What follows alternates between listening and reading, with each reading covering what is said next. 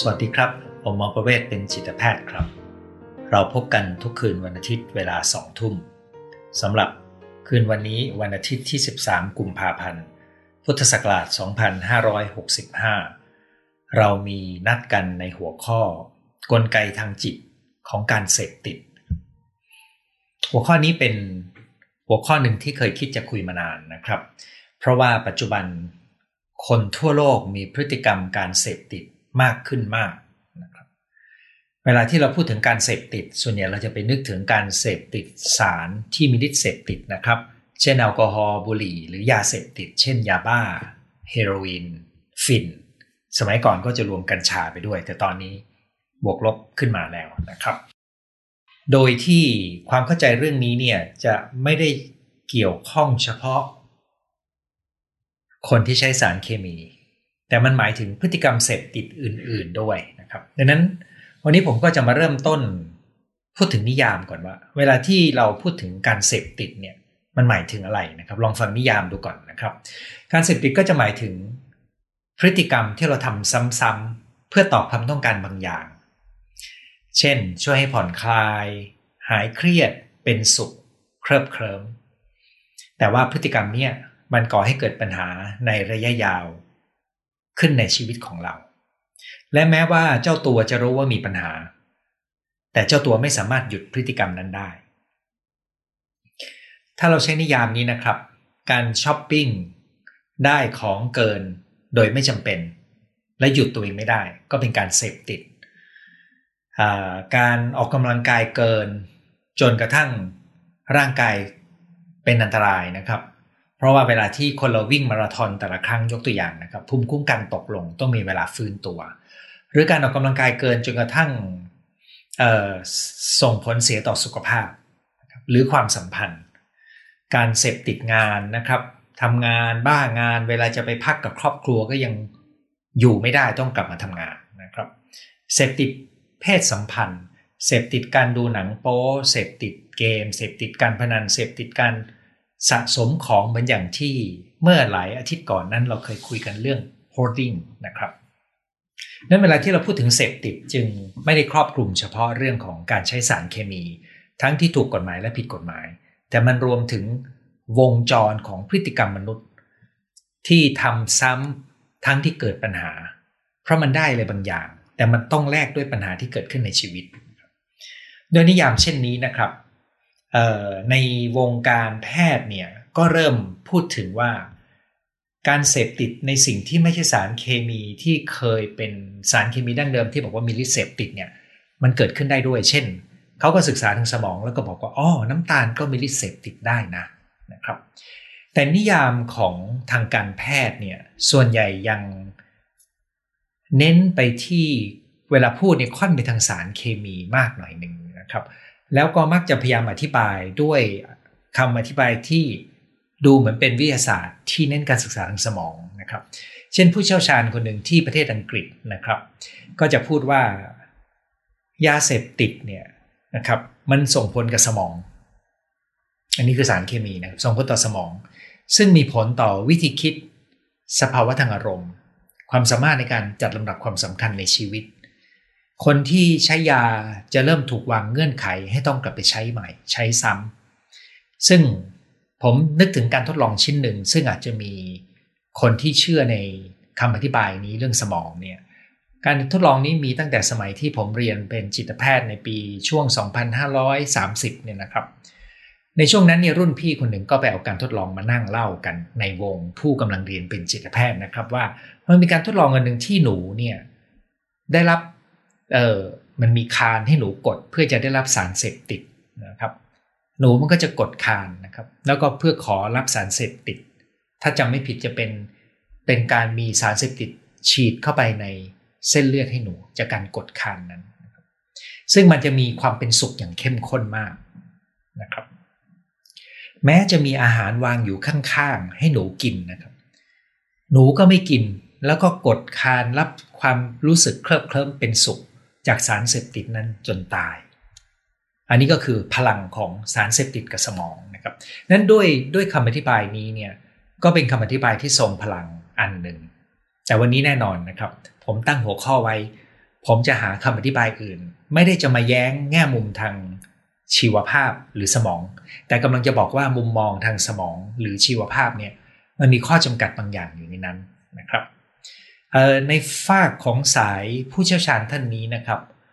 เขาก็ยอมรับว่าเรื่องปัจจัยทางสังคมและความเครียดของมนุษย์มีส่วนเกี่ยวข้อง แต่ว่ามันเป็นเพียงกลุ่มเฉพาะ ถ้าจะใช้ในการอธิบายคนส่วนใหญ่ในสังคม อันนี้คือคำของเขาก็คือ เขายังพบว่างานวิจัยทางสมองเนี่ยน่าเชื่อถือที่สุด ซึ่งก็พบว่ามีปัจจัยทางชีวภาพ ปัจจัยทางบุคลิกภาพบางอย่าง ที่จะส่งผลต่อการที่คนกลุ่มหนึ่ง เมื่อได้รับสารเสพติดแล้วจะมีความเสี่ยงต่อการเสพติดนะครับลักษณะของคนเหล่านี้ก็คือมักจะเป็นคนรุ่นใหม่ ที่มีความต้องการสิ่งเร้าใจเที่ยงเข้มข้น มีความเครียดง่าย แล้วก็มีความรู้สึกไม่เป็นสุขเรื้อรังอยู่ในชีวิตเขานะครับลักษณะเช่นนี้ก็จะทำให้เขาเสี่ยงกับการไปลอง แล้วก็เสี่ยงต่อการเสพติดนะครับ อันนี้คือแนวคิดในเรื่องของทางสารเคมีนะครับในทางสารเคมีนี้นะครับ มีสมาคม เวชศาสตร์การเสพติดของทางอเมริกา ก็จะอธิบายว่า อันนี้ไม่ได้พูดถึงยาแล้วนะครับเขาจะพูดถึงการเสพติดละการเสพติด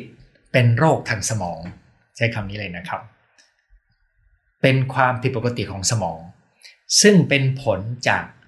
ปัจจัยทางกรรมพันธุ์เป็นหลัก อันนี้คือจุดยืนของทางสมาคม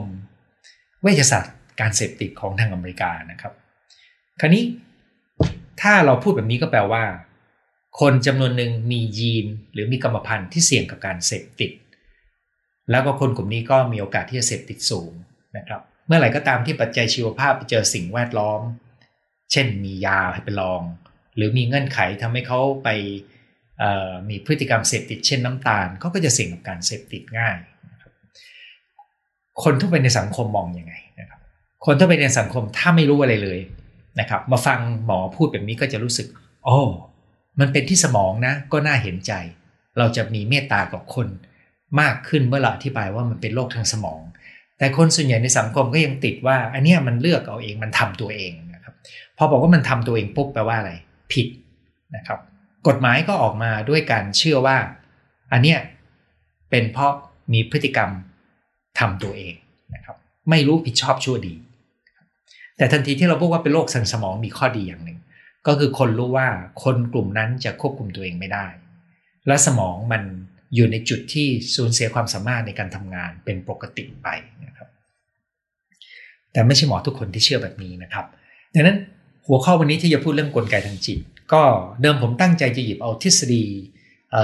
สองทฤษฎีมาอธิบายร่วมกันนะครับ แต่ในระหว่างการเตรียมเนื้อหาก็พบว่าโอ้โหเนื้อหาชักเยอะ สงสัยต้องหยิบเอา แนวคิดของออคุณหมอท่านเดิมที่เราเคยรู้จักกันนะครับ คือคุณหมอกาเบร์มาเต้เนี่ยมานั่งพูดคุยกัน เนื่องจากว่าคุณหมอกาเบร์มาเต้เนี่ยเขาเป็นผู้ที่มีการรวบรวมความคิดเรื่องการเสพติดของมนุษย์ออกมาได้อย่างสวยงาม และเชื่อมโยง สังคม จิตวิทยา และระบบชีวภาพของมนุษย์ด้วยนะครับ อย่างไรก็ตามต้องบอกเลยนะครับว่า แนวคิดของหมอกาเบร์มาเต้เนี่ย ไม่ใช่แนวคิดขององค์กรหลักด้านการเสพติดทางการแพทย์นะครับแม้ว่าเขาจะเป็นหมอแต่เกษียณแล้วเนี่ยนะครับ เขาพูดอย่างนี้ครับ เขาพูดว่ามนุษย์เรามีความต้องการพื้นฐาน2ออย่างหนึ่งคือต้องการความรักความผูกพัน ซึ่งในเด็กขาดสิ่งนี้ไม่ได้ ถ้าขาดแล้วเสียชีวิตได้เลย ถ้าอยู่รอดไม่ได้ครับ ถ้าไม่มีผู้ใหญ่ดูแลนะครับ ระบบสารเคมีในสมองของมนุษย์ก็ออกแบบมาให้ต้องมีความผูกพัน ใกล้ชิดกันทั้งฝ่ายพ่อแม่และฝ่ายเด็กนะครับ สารเคมีที่คุมความผูกพันนี้หนึ่งในนั้นก็คือเอนโดรฟิน ซึ่งเอนโดรฟินนั้นอยู่ในร่างกายมนุษย์อยู่แล้ว สารเคมีภายนอกที่ไปกระตุ้นเอนโดรฟินก็จะเป็นกลุ่มพวกเฮโรอีนนะครับฉะนั้นเวลาที่มนุษย์โดยธรรมชาติเนี่ยถูกออกแบบให้รู้สึกเป็นสุข เมื่อมีความรักความผูกพันต่อกัน แต่ในเวลาใดก็ตามที่เด็กอยู่ในความเครียดอย่างรุนแรงหรืออยู่ในสถานการณ์ที่มีสิ่งแวดล้อมที่คุกคามความปลอดภัยของเขา ระบบสารเคมีตัวนี้จะไม่พัฒนาขึ้น ซึ่งก็ทำให้เขาไม่สามารถมีความผูกพันที่เป็นแบบปกติ และในขณะเดียวกันมันก็ทำให้เขาเสี่ยงกับการจะได้รับสารเคมี ในกลุ่มที่ไปเติมเอนโดรฟินในสมอง เพราะว่าเขาไม่สามารถที่จะมีความสุขในแบบนั้นได้ จากสมองภายใน เพราะเคมีตัวนี้มันสร้างไม่ได้นะครับแต่ถ้าได้สารเคมีภายนอกเข้าไป มันจะสร้างความรู้สึกเป็นสุขที่หาไม่ได้ เนื่องจากเขาไม่เข้าใจความผูกพันของมนุษย์ด้วยคำอธิบายเช่นนี้มันก็เป็นการผสมระหว่าง ประสบการณ์วัยเด็ก ระบบชีวภาพของคน กับที่มาของการเสพติดนะครับ ก็คือพูดง่ายๆ เด็กที่มีความเครียดในวัยเด็กด้วยอะไรก็ตาม ก็จะทำให้เขามีความผิดปกติทางระบบเคมีในสมอง ซึ่งอันนี้หลักฐานมีเยอะมากนะครับ แล้วก็ทำให้เขามีความเสี่ยงกับการโหยหาสารเคมีเหล่านั้น อันนี้ก็คือกรณีนี้นะครับ แต่มันไม่ใช่แค่นั้นครับ มันมีกรณีที่เบากว่านั้น แล้วส่งผลต่อการเสพติดที่ไม่ใช่เรื่องของสารเคมีรุนแรงนะครับ โดยจะไปเชื่อมกันกับอีกความต้องการหนึ่งของมนุษย์ อีกความต้องการหนึ่งก็คือมนุษย์ต้องการค้นพบตัวเอง ต้องการเชื่อมโยงกับตัวเอง ต้องการพัฒนาอัตลักษณ์ หรือความเป็นตัวเองขึ้นมา ซึ่งวิถีชีวิตของมนุษย์โดยธรรมชาติเนี่ยจะเป็นวิถีชีวิตที่ได้มีเวลาอยู่กับธรรมชาติ ได้มีเวลาอยู่กับคนรู้จัก ได้มีเวลาอยู่กับ ตัวเองนะครับเนั้นกระบวนการค้นหาตัวเองก็จะเป็นเรื่องที่ไม่ได้ยากเกินไปสำหรับเขานะครับ แต่นะครับสมมุตินะครับว่าเด็กที่เริ่มรู้รู้เรื่องหน่อยหนึ่งคือพูดได้สามขวบคล่องแล้วเคลื่อนไหวตัวเองได้ด้วย อยากกินขนม เห็นคุกกี้อยู่ในขวดโหลหรือว่าอยู่ในกล่องคุกกี้อยู่ แล้วก็งอแงโวยวาย อยากจะกินขนม อยากจะกินขนมนะครับ แต่ว่าแม่ก็ไม่อยากให้กิน เพราะว่าเดี๋ยวเด็กจะกินข้าวไม่ลง แล้วมันคุกกี้มันสารเคมีมันไม่ดีกับสุขภาพร่างกาย แม่ก็ไม่ให้ คราวนี้มันก็จะขึ้นอยู่กับแม่แล้วว่า แม่สอนลูกในการจัดการอารมณ์ยังไง เพราะเราเข้าใจได้ว่าเด็กงองแงโวยวายเพราะเขายังไม่รู้วิธีการควบคุมอารมณ์ตัวเอง แล้วเขามีความอยากที่เข้าใจได้ ถ้าแม่สอนว่า เด็กดีไม่โกรธนะครับ ไม่โวยวายไม่น่ารักเลยลูกนะครับ อันนี้เด็กก็จะเรียนรู้ว่า ความโกรธแบบนี้ทำให้พ่อแม่ไม่รักนะครับนั้นเขาก็จะเรียนรู้ว่า ถ้าเขาจะต้องชัดจะได้รับความรัก เขาจะต้องปฏิเสธความต้องการของความรู้สึกของตัวเองนะครับ แล้วทำตามที่แม่สอน กระบวนการนี้แหละครับ แม้มันจะเป็นส่วนหนึ่งของกระบวนการทางสังคม แต่ถ้าพ่อแม่ทำด้วยความไม่เข้าใจโดยเฉพาะถ้าพ่อแม่มีปัญหาในการจัดการอารมณ์ของตัวเอง พ่อแม่เครียด พ่อแม่อดนอน พ่อแม่มีปัญหาการเงินนะครับ ตกงาน หรือมีปมในวัยเด็ก พ่อแม่ก็มีแนวโน้มที่จะระเบิดอารมณ์ อันนี้เพียงเฉพาะกรณีเรื่องการกินขนมนะครับ นั้นโตขึ้นมาหน่อยหนึ่งเด็กก็จะเรียนรู้ที่จะต้องฝึกทำตามนะครับแล้วถูกสอนให้อยู่ในกฎเกณฑ์กติกาดังนั้นกระบวนการนี้ทั้งหมดจึงทำให้การค้นหาตัวเองเนี่ยมันถูกปิดตัวลงนะครับซึ่งเวลาที่เราปิดตัวเองลงจากการค้นหาเนี่ยมันก็ส่งผลตามมาก็คือ เราก็ไม่รู้ว่าตัวเองต้องการอะไรชัด คนกลุ่มนี้จะเข้าไม่ถึงอารมณ์ตัวเองหรือนะครับ บางคนจะมีเฉพาะจุดอ่อนบางอย่างนะครับ ซึ่งในหลักสูตรแก้ปมข้างใจเราจะเจอบ่อย เช่น ถ้าเขาเจอคุณพ่อที่ขี้โกรธมาก และทำโทษรุนแรง เขาจะรู้สึกกลัวและไม่สามารถโกรธได้นะคราะว่าเขาต้องเก็บความโกรธไว้เนื่องจากไม่งั้นจะถูกทำโทษ นั้นคนกลุ่มนี้โตมาก็จะเก็บความโกรธ แสดงรับรู้ความโกรธไม่เป็นก็จะเกิดอะไรขึ้นได้บ้างหนึ่งก็คือปฏิเสธไม่เป็นยอมคนนะครับ เวลาถูกต่อว่ามีใครพูดเสียงดังนี่จะกลัวลนลานเลย โดยที่เขาก็ไม่เข้าใจว่าเกิดอะไรขึ้น แต่จริง ๆ แล้วมันเกิดจากประสบการณ์ที่เกิดขึ้นในวัยเด็กก่อนหน้านั้นนะครับ การที่เด็กไม่ได้มีโอกาสค้นหาตัวเอง แล้วก็ไม่เจอตัวเอง แล้วเป็นเหตุที่ก่อให้เกิด ความไม่เป็นสุขภายในเนี่ยการเสพติดมันมาตอบโจทย์อะไรปะในชีวิตครับ เวลาที่คุณไปถามคนที่มีพฤติกรรมเสพติด หรือว่ามี การใช้สารเสพติดนะครับ ถ้าลงลึกเพียงพอเนี่ยคุณจะเห็นได้ว่าสารเสพติดเนี่ยมันเป็นตัวทำให้เขาหลุดโลกออกไปชั่วคราว ถ้าเป็นกรณีใช้ยาหรือใช้สารเนี่ยนะครับเขาหลุดออกจากความเป็นจริงของชีวิตชั่วคราวเขามีความรู้สึกเคลิบเคลิ้มมึนเมานะครับ หรือมีความรู้สึกเป็นสุขนะครับ หรือในบางกรณีพฤติกรรมเสพติด อาจจะเป็นการเข้าไปอยู่ในที่ที่มีความตื่นเต้นเร้าใจ เช่นเกมคอมพิวเตอร์นะครับเป็นความสุขจากความเพลิดเพลิน เช่น กรณีที่ผมเคยเล่าให้ฟังถึง คนที่มาปรึกษาผมด้วยเรื่องการเก็บสะสม การซื้อเสื้อผ้าจนล้นบ้าน เขาบอกว่ามันเป็นความสุขเวลาที่เขาได้ซื้อของสวยๆ แต่จริงๆแล้วเขามีความไม่เป็นสุขเรื้อรังอยู่ภายในใจนะครับ คนที่มีความเสี่ยงกับการเสพติด มันตรงกับ มุมมองทางการแพทย์อยู่เหมือนกันก็คือ เป็นคนที่มีความไม่มีความสุขนะครับไม่มีความรู้สึกเป็นสุขอย่างเรื้อรัง และมีความเครียด มีความต้องการจัดการอารมณ์ ให้เกิดความปลดปล่อย หรือมีความเพลิดเพลินหรือมีความสุข เพื่อลืมความทุกข์บางอย่าง ซึ่งเขาอาจจะรู้ตัวหรือไม่รู้ตัวก็ได้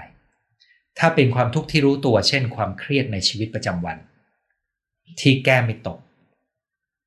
อันนี้ก็เป็นไปได้ ถ้าเป็นความทุกข์ที่เขาไม่รู้ตัวก็คือปมจากวัยเด็ก ซึ่งอาจจะส่งผลให้เขารู้สึกเจ็บปวด เวลาที่มีคนมีท่าทีที่ปฏิเสธเขา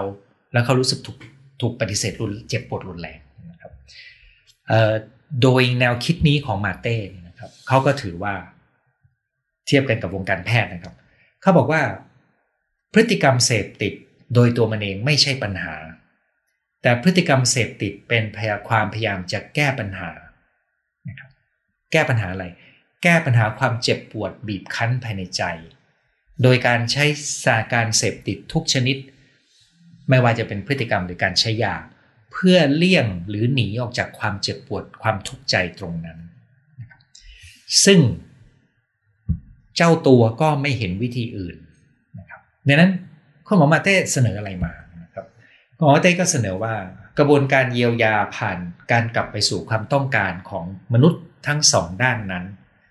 หนึ่งก็คือการสามารถกลับมาเชื่อมต่อกับตัวเองได้ดีขึ้น ซึ่งการเชื่อมต่อกับตัวเองนี้เนี่ยเขาจะพูดถึงการทำสมาธิด้วยนะครับ และนั่นก็เป็นเหตุที่โมรูปแบบการรักษายาเสพติดที่ไปเชื่อมต่อกับการพัฒนาทางจิตวิญญาณนะครับ เช่นโมเดลของรูปแบบของถ้ำกระบอกนี่นะครับ มีการบันทึกไว้ในตำราจิตเวชศาสตร์ของทางอเมริกาด้วย ยาโดยตัวมันเองเนี่ยสมุนไพรโดยตัวมันเองเนี่ยไม่ได้มีฤทธิ์แก้การเสพติดนะครับ แต่ความศรัทธากระบวนการกำลังใจนะครับ การได้ฝึกสมาธิเนี่ยตัวนี้เป็นส่วนหนึ่งของการเยียวยา แต่มันต้องดูที่บริบทว่าเราจะกลับมาอยังไง ทฤษฎีที่ช่วยเราในการกลับมา ค้นพบตัวเองได้ดีที่สุดตัวหนึ่งเนี่ยคือสิ่งที่ผมตัดออกไปในวันนี้ ไม่งั้นเนื้อมันจะต้องยาวไปอีกเท่าหนึ่งนะครับ แต่ทฤษฎีนี้สำหรับคนที่สนใจนะครับ มันมาจากทฤษฎีในเรื่องของภาษาอังกฤษจะใช้คำว่า internal family system หรือ IFS นะครับในทฤษฎีนี้ผมจะพูดสั้นๆแล้วกันว่า มันมีบางอย่างในตัวเรา เช่นยกตัวอย่างนะครับ เราโกรธ เพราะเราอยากกินขนม แล้วเราก็โวยวาย แต่เราถูกทำโทษอย่างรุนแรง เรารู้สึกกลัว แล้วเราก็รู้สึก บีบคั้น และบางครั้งถ้าถูกทำโทษนานๆ ต่อเนื่องเราก็โกรธเหมือนกัน แต่ความรู้สึกเหล่านี้ถ้ามีอยู่ในใจเรามันคุกคาม เพราะเราต้องการความรักความผูกพัน เด็กต้องการความรักความผูกพันจากพ่อแม่นั้นเราจึงเก็บกดความรู้สึกบางอย่างในตัวเรา หรือความทรงจำบางอย่างของตัวเรา เข้าไปอยู่ในส่วนที่เราจำไม่ได้ แต่การเก็บอย่างนี้มันต้องใช้พลังงานมาก แล้ววันดีคือดีมันจะโผล่ออกมาเหมือนกันนะครับ เวลาที่มันโผล่มาจะเป็นเรื่องที่น่ากลัวสำหรับคนคนนั้นนะครับนั้นมันก็จะมีกลไกภายในจิตใจที่กลบ การตระหนักว่าเรามี ประสบการณ์ที่ไม่ดีอะไร กลบทิ้งไป เช่นการโกรธ หรือการถูกเด็กที่ถูกกระทำชำเรานะครับก็เก็บความทรงจำไว้ แต่มันยังมีความรู้สึกบางอย่างของความผิดปกติดังนั้นเพื่อป้องกันเนี่ยมันก็จะพัฒนาวิธีการในการป้องกันขึ้นมาชุดหนึ่งนะครับ เช่นเอาเรื่องความโกรธเป็นตัวอย่าง พอเราต้องเก็บความโกรธไว้เพื่อไม่ให้เรารับรู้ว่าตัวเองโกรธ โดยเฉพาะมันเป็นตอนที่เราพัฒนาความเคยชินทางนิสัยก็คือ เราเราไม่กล้าโกรธพ่อแม่ ถูกทำโทษแล้วเราไม่กล้าโกรธพ่อแม่ พ่อแม่ไม่บอกว่าไม่น่ารักเลยเดี๋ยวไม่รักนะนะครับ หรือขู่อะไรบางอย่าง เด็กไม่กล้าโกรธ เด็กเก็บความโกรธไว้เนี่ยวิธีหนึ่งที่เด็กจะไม่โกรธก็คือยอมใช่ไหมครับ พอโตมาก็จะมีบุคลิกที่เป็นการยอมคนนั้น นิสัยยอมคนจึงเป็นตัวป้องกันไม่ให้เราเข้าถึงความโกรธได้ง่ายนะคือมีอะไรเราอัตโนมัติเลยยอมไปก่อนนะครับ มันก็ช่วยทำให้เราไปไม่ถึงจุดที่เราจะโกรธ แต่บางครั้งมันก็ปริ่มปริมจะโกรธจะโกรธเหมือนกันนะไอตัวป้องกันเพื่อไม่ให้เราโกรธ เช่นนิสัยการยอมคน ก็เอาอยู่บ้างไม่อยู่บ้าง เวลาที่ความโกรธมันโผล่ขึ้นมา หรืออารมณ์อื่นที่มันโผล่ขึ้นมาเนี่ย เราก็ต้องมีอีกตัวหนึ่งมาช่วยกลบมันนะครับหนึ่งในการกลบ ที่เจอได้ก็อาจจะเป็นการแยกตัว การไปดื่มเหล้านะครับ การไปเล่นการพนันหรืออะไรก็ได้แล้วแต่เลยนะครับการไปดูหนังโปให้กลไกตัวนี้แหละครับ คือกลไกที่เชื่อมต่อกับคำพูดของคุณหมอกาเบรมาเต้มาสักครู่นี้ว่า โดยรวมแล้วเนี่ยกลไกทางจิต ผมจะสรุปให้ฟังอีกทีหนึ่งนะครับว่า มันเป็นการเข้าใจในธรรมชาติของมนุษย์ว่า มนุษย์เรามีวิวัฒนาการที่ต้องอยู่รวมกันเป็นกลุ่มเล็กในที่ธรรมชาติ ต้องการความรักความผูกพัน ต้องการเวลาในการค้นหาตัวเอง เชื่อมต่อกับตัวเองนะครับ และได้เป็นตัวเอง มันจะเป็นความรู้สึกมีคุณค่าพูดง่ายๆนะครับคราวนี้ในกระบวนการนี้เนี่ยในสังคมในปัจจุบันเนี่ยมันมีความเครียด มันมีแรงกดดัน มันมีการเปลี่ยนแปลงนะครับ มันมีสิ่งเร้าที่ทำให้เราไม่พอใจในตัวเอง เช่นโซเชียลมีเดียแล้วก็มีกระบวนการทางการตลาด มีสารเคมี มีการตลาดของระบบยาเสพติดด้วย สิ่งเหล่านี้ก็ทำให้พ่อแม่ก็เครียด แล้วก็จัดการชีวิตได้ยาก เด็กที่เติบโตมาจึงมีความเสี่ยง กับการที่ความต้องการพื้นฐานของเขาจะไม่ได้รับการตอบสนองจากพ่อแม่หรือคนเลี้ยงดู อาจจะเป็นเรื่องรุนแรงมากๆ เช่น พ่อแม่ ทิ้งไป หรือพ่อแม่หย่าร้าง แรงลองลงมาคือถูกทำโทษอาจจะเกิน หรือลองลงมาที่ดูเหมือนไม่มีความเป็นอันตราย แต่ส่งผลเสียได้มากก็คือ พ่อแม่ไม่มีเวลาใส่ใจลูกนะครับเอาลูกส่งไปอยู่โรงเรียนประจำหรือฝากญาติช่วยดู ไม่ได้แปลว่าพ่อแม่ไม่รัก แต่แปลว่าพ่อแม่ไม่มีปัญญาดูแลนะครับแล้วก็พ่อแม่อาจจะระเบิดอารมณ์ในบางช่วง สิ่งเหล่านี้ล้วนแล้วแต่ถ้าคุณตามให้ทันจนถึงตอนนี้นะครับ ส่งผลต่อสภาวะจิตใจของเด็ก ที่รู้สึกกลัวที่พ่อแม่จะไม่รัก แล้วต้องเก็บความรู้สึกบางอย่างเข้าไป และนี่ก็เป็นจุดเริ่มต้นของการที่เขาไม่สามารถรู้จักตัวเองหรือเป็นตัวเองได้คำว่าเป็นตัวเองเนี่ยไม่ได้แปลว่าเขาต้องแหกคอก ออกนอกวงความเหมาะสมทางสังคมนะครับ แต่เขาต้องค้นหาตัวเองควบคู่กันไปกับการรู้ว่าจะวางตัวไงในสังคมถึงพอเหมาะ แต่การถูกครอบที่มากเกินเนี่ยเป็นหนึ่งในปัญหาที่คุณหมอมาเต้มองว่าเป็นเป็นปัญหาของในยุคสมัยปัจจุบันนะครับ แล้วมันก็มีเรื่องยาเสพติดเข้ามา ซึ่งมีฤทธิ์ต่อสมองจริง คนที่มีประสบการณ์แบบนี้เมื่อได้เจอกับฤทธิ์ของเคมีของสารเสพติด ก็จะเสี่ยงต่อการใช้ยาเสพติดต่อนะครับ แต่คนที่ไม่ได้มีปัจจัยเหล่านี้ เมื่อเจอสารเสพติด ความเสี่ยงในการติดยาไม่มีมากเท่านะครับจากนั้นก็ยังมีว่าพฤติกรรมเสพติดอื่นเนี่ยมันเป็นช่องทางในการหาความเพลิดเพลิน เพื่ออะไรครับ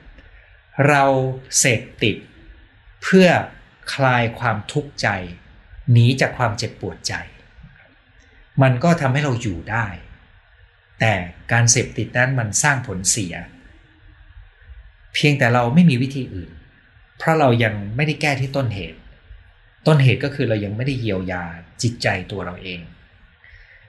ความรักความผูกพัน กับเรื่องของการค้นพบตัวเองจากภายในเพราะมีกรณีตัวอย่างเล่าให้ฟังสองแบบนะครับ กรณีแรกก็คือมีผู้ชายคนหนึ่ง อยู่ในวัยทำงาน หน้าตาดี การงานดี แต่ว่าใช้ยาเสพติด หาได้ไม่ยากเลยครับเขาบอกโทรสั่งก็มานะครับ แล้วก็อยู่ในกลุ่มโคเคนซึ่งโคเคนเนี่ยมันไม่มีฤทธิ์เสพติดทางสมอง มันมีฤทธิ์เสพติดทางจิตใจได้บางทีเขาก็ใช้บางทีก็ไม่ใช้ แต่ช่วงที่เขาใช้มากเนี่ยจะใช้ทีละหลายครั้ง เขาก็พบว่าเวลาที่เขาใช้เนี่ยมันสร้างผลเสียบางอย่าง แล้วภรรยาก็รู้แล้วก็ทำให้เกิดปัญหาระหว่างกัน แล้วมันอาจจะเสียการงานเขาได้ แต่เขาหยุดมันไม่ได้เขาก็ไปหาหมอทางด้านสารเสพติด แล้วก็ได้ยามานะครับ แต่เขารู้สึกว่ามันยังมีอะไรบางอย่างที่คือยาทำให้อาการของเขามันความอยากมันลดลงจริงนะครับ แต่เขาก็วงเล็บบอกว่าแต่บางทีเวลาเขาลองเสพดูเนี่ยมันทำให้การเสพนี่มีความเพลิดเพลิน ไปอีกแบบหนึ่งนะครับเขาก็มาหาผมนะครับ สาเหตุก็คือพ่อแม่แนะนำมา คงเป็นแฟนเพจของผม ผมก็บอกว่าโอเค ในเมื่อคุณรักษากับหมอที่เชี่ยวชาญกว่าผมเรื่องยาเสพติด ผมจะไม่คุยกับคุณเรื่องพฤติกรรมเสพติดของคุณเลย เพราะในความเห็นผม ผมก็มองว่าพฤติกรรมเสพติดมันเป็นอาการของเขานะครับนั้นผมก็พยายามทำความเข้าใจในการทำงานของจิตใจ แล้วก็พบว่าหนึ่งเขามีเหตุการณ์ที่ถูกคุณพ่อทำร้ายรุนแรง แล้วก็ถูกคุณแม่ทำให้รู้สึกเสียใจหลายครั้งนะครับ และเขาเนี่ยเป็นคนที่รักงานในสายศิลป์แต่พ่อต้องการให้เรียนในสายวิทย์นะครับนั้นเขาจะต้องเขาก็เลือกที่เรียนสายศิลป์แต่เขาต้องพิสูจน์ตัวเองมาก แต่ในกระบวนการนี้มันทำให้เกิดช่องว่างระหว่างเขากับพ่อแม่มานาน แล้วเขาก็พบว่าการใช้สารเสพติด มันเป็นตัวช่วยจัดการความทุกข์ข้างใน นั้นเวลาที่เราช่วยเขาเชื่อมต่อกับความเข้าใจภายใน จัดการปมภายในนะครับ เชื่อมต่อกับความต้องการที่แท้จริงนะครับเขาก็ค่อยๆดีขึ้น แล้วก็กลับไปจริง ๆ ตอนหลังเขาหยุดยาที่ได้จากด้านการรักษายาเสพติดมาเนี่ยนะครับ แล้วก็กลับไปสร้างสัมพันธ์ได้กับพ่อแม่ในระดับหนึ่ง แต่ว่าไม่เข้าใกล้มาก เพราะว่าเข้าใกล้ทีไรเขายังรู้สึกว่า วิธีการของพ่อแม่ยังกดดันเขามากจนเขารู้สึกไม่เป็นสุขนะครับ แต่การใช้ยาของเขาเนี่ยลดลงลดลงจนกระทั่งคุมได้ดีขึ้นเรื่อยๆ จนปัจจุบันนี้เนี่ยเเขาไม่ได้ใช้โคเคนแล้วแต่เขามีโอกาสลองเห็ดเมาบ้างบางครั้งนะครับซึ่งเขาเป็นคนหนึ่งที่ให้ข้อมูลผมว่าเพื่อนเขาคนหนึ่งซึ่งซึมเศร้าเนี่ยใช้เห็ดเมาแล้วดูดีขึ้น ซึ่งมีงานวิจัยในต่างประเทศอยู่ มีโอกาสไว้จะมาเล่าให้ฟัง แต่โดยสรุปรายนี้ก็คือเรากำลังบอกว่า พฤติกรรมเสพติดแม้จะเป็นยาที่เป็นยาแรงเนี่ยแต่มันมีที่มาที่ไปทางกลไกทางจิตด้วย ถ้าเราจัดการตัวนี้และเชื่อมโยงเขากับความรักนะครับเขากับการยอมรับตัวเองแล้วก็ ความอยากยาเนี่ยจากสารเคมีเนี่ยมันแก้ได้ เพราะมีงานวิจัยอีกชุดหนึ่งที่มีความสำคัญมาก ก็คืองานวิจัยที่พบว่า ทหารอเมริกันตอนอยู่ในสงคราม ที่มีการเสพติดเยอะมาก พอกลับบ้านปุ๊บเนี่ยอาการเสพติดหายเลยนะครับหรือมีการทดลองในหนูก็เช่นกันนะครับว่าการเปลี่ยนสิ่งแวดล้อมทำให้การเสพติดที่เข้มข้นนั้นหลุดออกไปได้เลย มันจึงเป็นคำอธิบายที่ทำให้เราเข้าใจว่า เราจะอธิบายด้วยเรื่องสมอง อธิบายด้วยเรื่องจิตใจอธิบายด้วยเรื่องสังคมสิ่งแวดล้อมเนี่ยอย่างใดอย่างหนึ่งไม่ได้ มันต้องเข้าใจองค์รวมที่เชื่อมโยงกัน อันนี้เป็น กรณีที่หนึ่งกรณีที่สองก็คือกรณีของการสะสมของในบ้านหลังนั้นนะครับ ซึ่งผมรับรู้ได้ว่าสุภาพสตรีท่านนั้นซึ่งมีอายุใกล้ 60เนี่ยมีความทุกข์เรื้อรัง มีความไม่เป็นสุขเรื้อรัง ซึ่งต้นต่ออย่างแก้ไม่ได้นะครับ ดังนั้นเราเพียงช่วยให้เขาสามารถควบคุมพฤติกรรมผ่านการมีกำลังใจจากลูก และการพูดคุยเพื่อจัดการความสร้างความสุขแบบง่ายขึ้นมา ปัจจุบันท่านนี้ก็มีโอกาสหลังจากโควิด แพร่ระบาดลดลง เขาก็มีโอกาสไปทำงานนอกบ้านบ้าง ซึ่งเขาก็รู้สึกนั่นเป็นความสุขอย่างหนึ่ง ผมก็เชื่อว่าทันทีที่ชีวิตเขามีความลงตัวในการ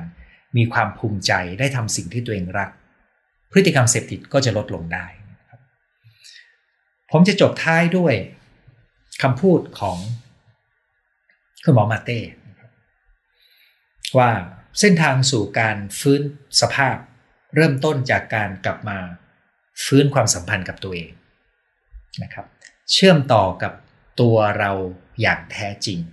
ซึ่งการเชื่อมต่อนนี้ส่วนที่ยากที่สุดก็คือ เราต้องผ่านด่าน อันนี้ผมเติมเองนะครับ เราต้องผ่านด่านของตัวที่เราสร้าง เช่น นิสัยยอมคนนะครับ ความสมบูรณ์แบบเพื่อป้องกันไม่ให้เราไปสัมผัสกับอารมณ์เนี่ยนะครับแล้วไปเชื่อมต่อกับส่วนที่ถูกเก็บกดไว้เนี่ยเมื่อไหร่ก็ตามที่เราเชื่อมต่อกับสิ่งเหล่านี้ได้ดีนะครับ